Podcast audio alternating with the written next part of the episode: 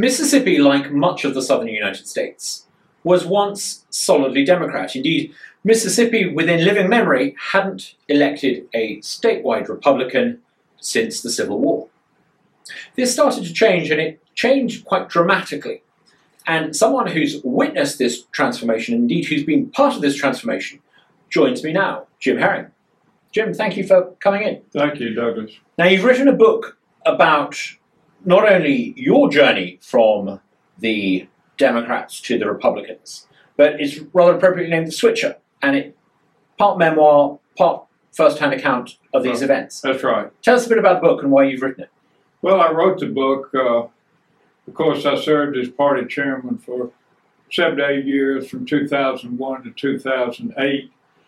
And uh, based on what I know about what happened within the modern Mississippi Republican Party prior to that time, although there had been great progress towards uh, the realization of a two party system in Mississippi, it really came into full flower, as I like to call it, during the 2001 to 2008 period. Mhm. And so I witnessed it when the, the party prior to that time had elected a governor one time and uh, senators and congressmen, but most of the uh, state courthouse, all 82 counties, were dominated by Democrats all across the state in all county offices, in most statewide offices. In 2001, Phil Bryant was our state auditor. He was the only Republican statewide official at that time. Mhm. And so during that 2001 to 2008 period, uh, we came from 86 Democrats in the House of Representatives that were Democrats to 26 Republicans, to where during that period we uh, acquired a majority of Republicans in the House of Represent- in the Senate for the first time since 1877, which is Wow. historic. And then we uh, made great progress in the House of Representatives, and by 2011, while Republicans had actually uh, gained a majority of the seats in the House of Representatives as well, and elected a governor, and had elected five or six of the statewide offices, all basically during that period of time, Wow. the first decade of the uh, new millennium. That's quite an achievement, but it's also very, very recent. Well, that's right. And uh, what happened during that period, although there had been great progress from when Wirt Yerger was the founder of the modern party in the 1950s and 1960, thereabout, 18, yeah, 1950, 1960, uh, the progress had, had been slow. But what we did during our tenure was to focus on the legislature. I had observed that although you might elect a governor in Mississippi, under the Constitution, the governor's powers were very weak. And so when Fordice was elected governor in the 1990s, the legislature was dominated by Democrats. Mhm. And so he couldn't get anything passed. And if he would veto something that he felt like was uh, uh, not to his liking or too liberal, why, they could override his veto. Mhm. And it was a personal thing between Democrats and Republicans. So I determined that we should focus on trying to enlarge our numbers in the legislative branch. Uh, in years past, for the first 50, from 1950 to 2000, why uh, traditionally a, a governor would be elected, he might have one year as a honeymoon period where the legislature would go along with something he might have said in his Mhm. campaign. But after that, the legislature would exert their will and it would become an issue in the newspapers and uh, everybody would talk about which branch is the most powerful, the executive branch or the legislative branch. You had scholars saying we needed to have a constitutional convention Mhm. and give the governor more power. Well, he did get the power to succeed himself. That did pass finally. But uh, once we saw, once we were able to create a support group for our governor in the legislature, just as they have in Congress, why the governor, we didn't need to have any constitutional uh, convention to give the governor more Mhm. power. He had his support group. When Haley Barbour got elected, he had a, a real strong support group in both the House and the Mhm. Senate to help him either sustain his vetoes or to uh, operate with the group going forward and pick off Democrats to uh, to pass his legislation. So Mississippi became like uh, the Congress more and more during that period from 2001 to 2008. They began to uh, establish a majority leader, minority leader. Mhm. We had the state party headquarters a block from the Capitol, a block from the legislature. We'd bring all these people into the state party headquarters, and we focused on the legislature during that period of time, and it paid off. Now, it, it's difficult to remember this now, but there was a time when the Mississippi and the South was solidly Democrat, and to vote meant to vote Democrat. Why was that? Why was it so? Why, why was it, for the benefit of viewers, so obvious that people would only ever vote Well, Democrat? scholars say, you know, that uh, after the Civil War, uh, during and in the first half of the 20th century, uh, which would have been only 40, 50 years after the Civil War, ended in 1865, while the Republicans were in charge nationally, and Lincoln freed the slaves, and uh, the uh, white population during Reconstruction and the very dark days after uh, 1865 and Ulysses S. Grant, president. Uh, uh, those were dark days, and the white population in the South attempted to restore uh, their dominance Mhm. in southern states after the Civil War. So, a lot of the white people went to the Democratic Party. And being a Democrat became synonymous with this idea of Southern And identity. that's what I was born into when I was born in 1938.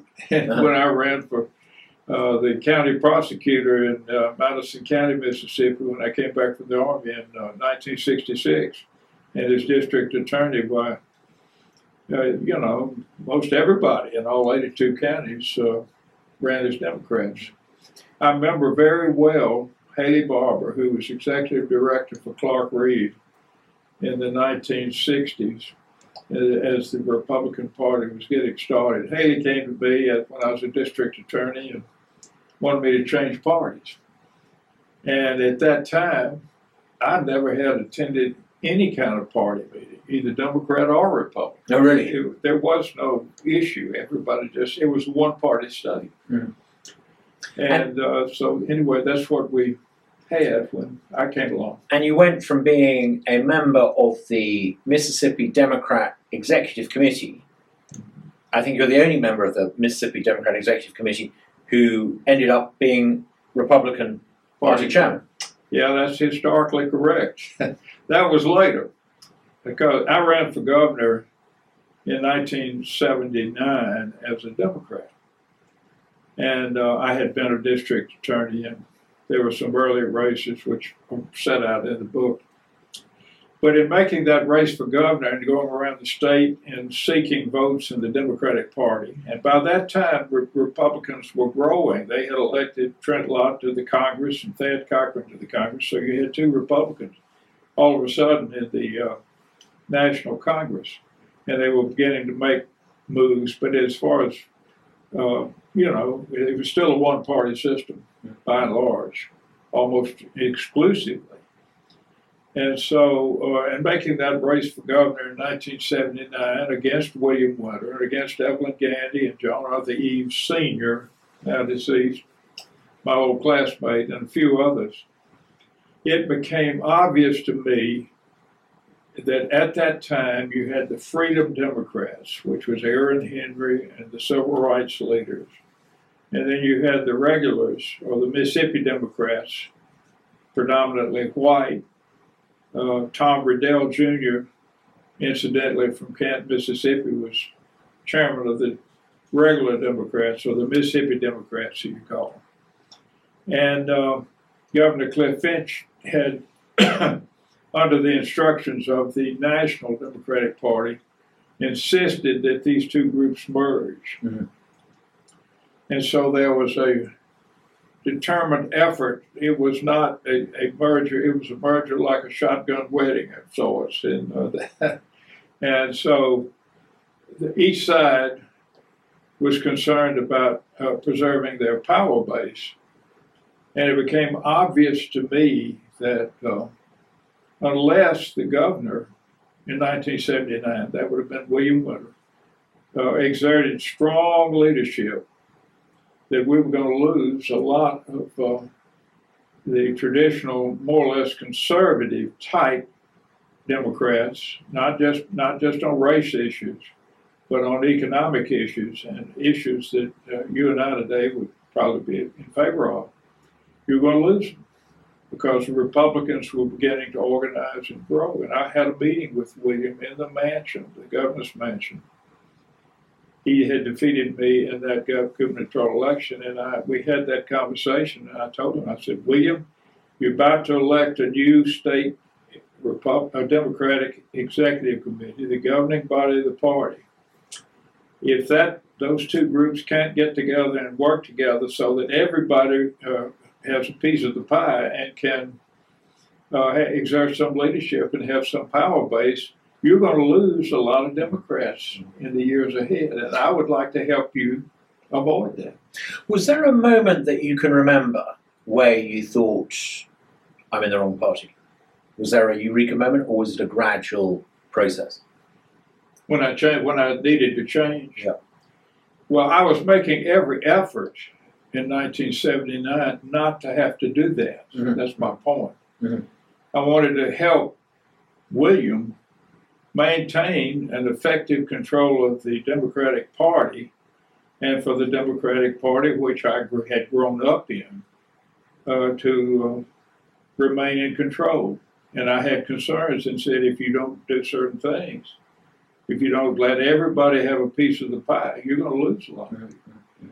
So I bucked him in the sense it was very presumptuous. I told him that even though the governor is supposed to have complete control over the new Democrat, uh, Democratic Executive Committee every four years, I said, I'm going to go through the precinct process and try to elect some people that I think would be helpful in doing what I think needs to be done to preserve the party Mhm. in power.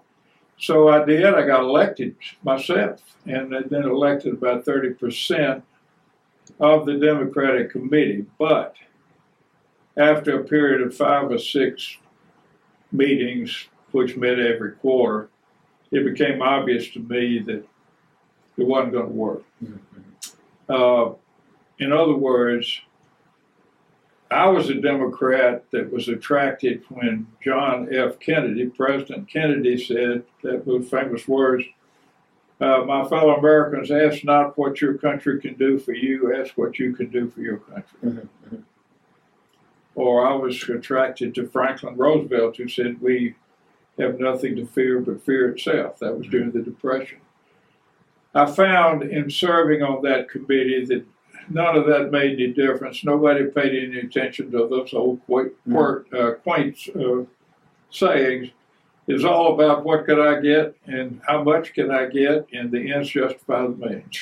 It's interesting that because when, for example, Jimmy Carter mm-hmm. won in the 70s, That's right. a lot of the people who would have voted for him, staunch Democrats, would have had a very strong faith in in faith, right. in flag, in free markets, in Right. family. Absolutely. Even when Bill Clinton was elected, there were a lot of Southern Democrats who were deeply socially conservative, economically conservative. It tells you how the Democrats have changed. That people Oh, it's totally changed. Yeah. This idea of John Kennedy saying, "Ask not what your country can do for you, but what can you do for uh, what can you do for your country." You, you never hear any of that again. It's as if Today, of them would vilify he that country. said it. Yeah. I mean, it's, so consequently, after a period of months, I just quietly uh, resigned from the party. I didn't hold any press conference. I just uh, quietly res- uh, resigned from the state executive committee and ultimately wound up uh, attending Republican events. How big a pull was Reagan to you and others who made the same journey? Well, Reagan made all the difference. In my book, you'll notice that uh, when I said that I uh, uh, came to the conclusion without doubt that this should be my new home and my permanent home, was the big event that occurred on the Mississippi Gulf Coast uh, when Reagan Gulf was running for his second term, 1984, thereabouts. And when he uh, was talking about morning in America, Mhm. a shining city on the hill, Mhm. uh, America's best days are ahead of us. Um, and so I was on the organizing committee for that event on the Mississippi Gulf Coast when 30 or 40,000 people showed up on the beaches and he was facing the water. They were, their backs were to the water and he spoke to them. I just never have been through anything quite like that up until that point. Uh-huh. And then uh, we were all sitting behind Reagan up on the stage, about 10 or 15 of us. And there's a picture of it in the book where, and I had a chance after he made his speech, he came around and shook hands with all of us. Mhm. So I said to him, God bless you, Mr. President. He There, there are a lot of photos in the book. That's one of the things. That's right. There There's are a picture there. pictures of, of lots and lots of occasions. Now, you you had a ringside seat to some of the epic battles in in Mississippi's history. Um, Ronnie Musgrove losing to um, Haley Barbour. Haley Barbour. Um, what do you think?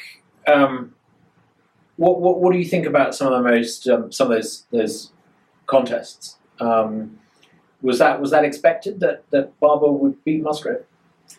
Uh, well, it was not. Uh, it was not automatic. I mean, uh, Musgrove was a sitting governor. He was Mhm. running for a second term. Mhm. He had won earlier and in a very close election that was decided by the House of Representatives, which was majority Democrat. That's why he got elected Mhm. because the vote was so close, less than one percent difference that that the Democrats uh, elected him, and uh, by a House vote. But it wasn't automatic. Haley uh, took it, you know, he came down from Washington and uh, came back from Washington and announced for governor and had a primary opponent, and he uh, ran a fantastic campaign. And he spent and there was a lot of money spent on that campaign. It was highly professional, probably the most professional campaign I've ever seen run in Mississippi. And I was party chairman and sit in the state headquarters when all that was going on. Every day it would seem there would be some widely known, very popular Republican nationally that would come down and hold a press conference almost every day Mhm. in the last month or so. And it was very exciting. And uh, he had good debates with Musgrove, and uh, he uh, he won on the issues. Mhm. He won on the issues, and, and basically, what we began to do in the legislative races, and certainly in that race with Haley against Musgrove, well, the election was nationalized. In other words, you looked at Musgrove not as one of a, f- a fellow Mississippians on Mississippi issues. You began to look at him. Uh, well, is this good for the country Mhm. for us to elect a Democratic governor, not just for Mississippi? So the race was couched on national terms, and of course, on national terms, the great majority of Mississippians are conservative, and it made it easier for us to win. It's not just a case though that Mississippi has has changed, has switched um, the way you made the switch from allegiance to one party to another party. Mi Mississippi is in many ways unrecognizable to how it was 50 years ago. What do you think some of the big changes for the better have been in the state? Well, from my vantage point, perhaps not uh, quite as evident, perhaps to somebody that didn't follow this sort of stuff every day. Prior to the two-party system becoming a reality, particularly in the in state government, the executive branch, the legislative branch, the judicial branch. Uh, prior to that time, you see, when you, as I stated earlier, when the, the legislative branch would be the dominant, most powerful branch of government, and the governor would be almost after the first honeymoon year honeymoon. Well, the governor was weak and couldn't get anything passed unless he just had some kind of super personality that would go around the state urging on, on particular issue like William Winter pushed education. Um, but after the two party system took place, the governor had a support group in the legislature. And uh, all, instead of, as was typically done, say from 1950 to 1975 or 1980, uh, they'd vote, I mean, they'd argue in the legislature about who's most powerful. We're going to teach the governor a lesson. We're going to show him that we're more powerful than he is. Mhm. Well, they might talk about racial issues until the blacks started voting in large numbers. Uh, but very seldom would there be debates on education, roads, health care, uh, crime. Uh, there would be no easily discernible uh, setting, for example, as to what did the Republicans believe or what did the Democrats believe. If they were all Democrats and it was all they were all individuals. But once the two party system took place, we focused on those issues and tried to force the candidates to set a position, a Republican position, a Democratic position, to let the general public understand the difference between the two. So the dissolution of the one party system created, in effect, more competition, Absolutely. and that has improved It public was, policy. it was revolutionary, and in my judgment, as I say in my introduction, one of the two great achievements or movements that occurred in the 20th century, perhaps the first 10 years of the 21st century, was the civil rights movement and the coming of the two party system. And that's elevated public policy. It means, for example, in education and healthcare, you're It- having it- the debate. It allowed a, a public debate on the issues, let the public become educated as to what the issues were, and let the public would decide. Mhm. Up until that point, there were no debates. Do you think it's also helped politics in Mississippi be less a sort of collection of personality cults and become more competition over ideas? Absolutely. That's the huge achievement that occurred during our Mhm. period.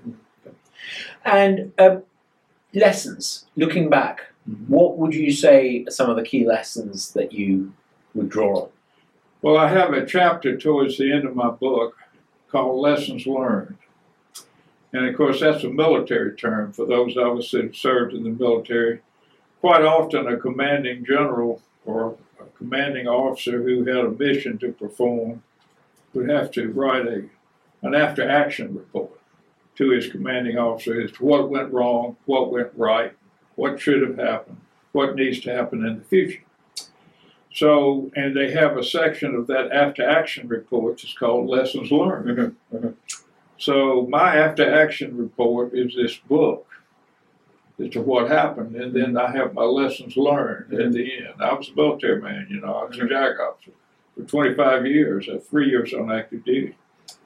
Uh, so, the lesson, I have lessons learned, and I could have had 10, but my buddy uh, Joe Maxwell, who helped me write this book, uh, urged me to cut it down a little bit. So I do have three in there. The first one is entitled uh, "The Need for for the." I'm talking to Republicans, uh, party unity. Mhm. Uh, historically, it's easy to see uh, not only why Republicans were successful in gaining numbers in the legislature and beginning to win statewide races, we were unified.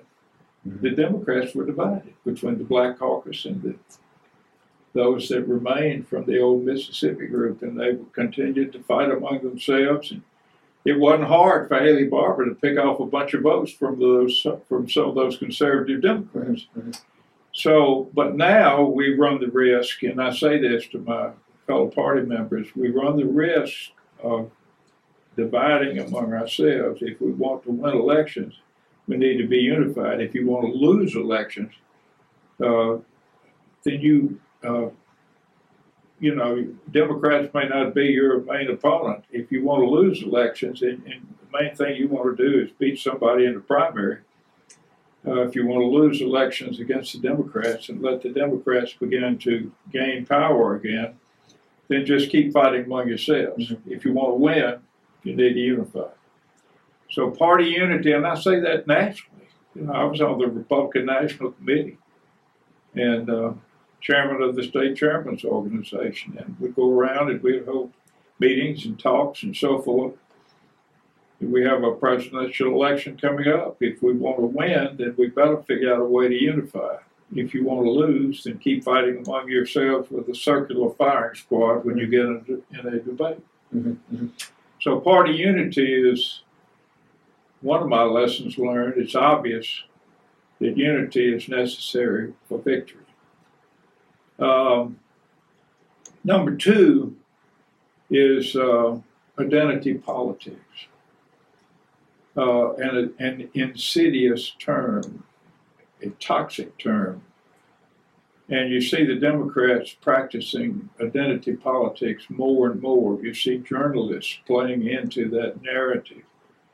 Uh, I had a, an interview today when they said, uh, well, as far as the legislature in Mississippi is concerned, you've got Democrats who are mainly black and the Republicans are mainly white. Don't you think we need to even that up a little bit so we can have everybody can have an equal chance? My answer to that is is that Republicans do should not look at it in those terms. Republicans should not practice identity politics.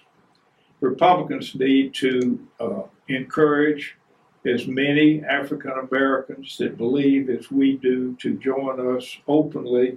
We need to protect them so that uh, those that call them an Uncle Tom or try to in some way uh, call them a traitor to their race, we need to help them. We need to grow our party uh, regardless of, of uh, race or identity or sexuality or whatever. And and to subscribe to the uh, those principles that Ronald Reagan uh, told us that we should follow. If Or we need do to- that, if we do that, we win. We don't need to practice identity politics. Or indeed the founders. All Americans are Or treated the equal. founders, absolutely. possession of the founders, rights. Yeah, Exactly, the founders. And uh, George Washington and all afterwards. And then third, Yep. the third lessons learned is uh, the role, I, I address the role of think tanks. a such subject as- close to my heart. such as the Mississippi Center for Public Policy, uh, which is a, a think tank that uh, helps. We found uh, that uh, as we began to elect more and more uh, so called conservatives or Republicans using the label uh, to office, that sometimes lobbyists and others would uh, get them to vote for things that were outside the conservative mainstream, and they would adopt things that sort of like the old days when uh, our state senator, uh, national senators, uh, congressmen, they said their main job was to uh, go to Washington and bring home the bacon, Mhm. and that was their main job was to bring home the bacon. Well, that's not their main job. It should not be the main job. The main job should be to help create a society where we can, uh, through the principles of Milton Friedman, so economic uh, growth can occur, Mhm. and uh, on its own through the free enterprise system. And the think tanks um, play a vital role, particularly those that do not endorse candidates, uh, play a vital role in trying to make our elected officials understand what's conservative and what's liberal.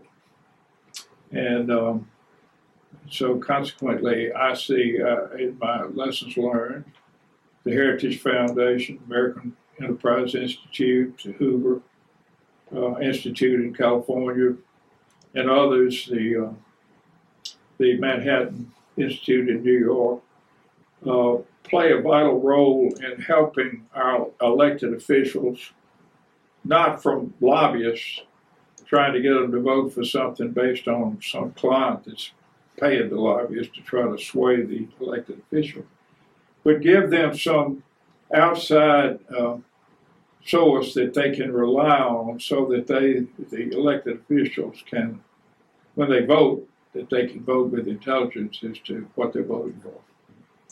Well, good. You just had a recent launch, very successful. Hundreds of people come along. How, how are the book sales going?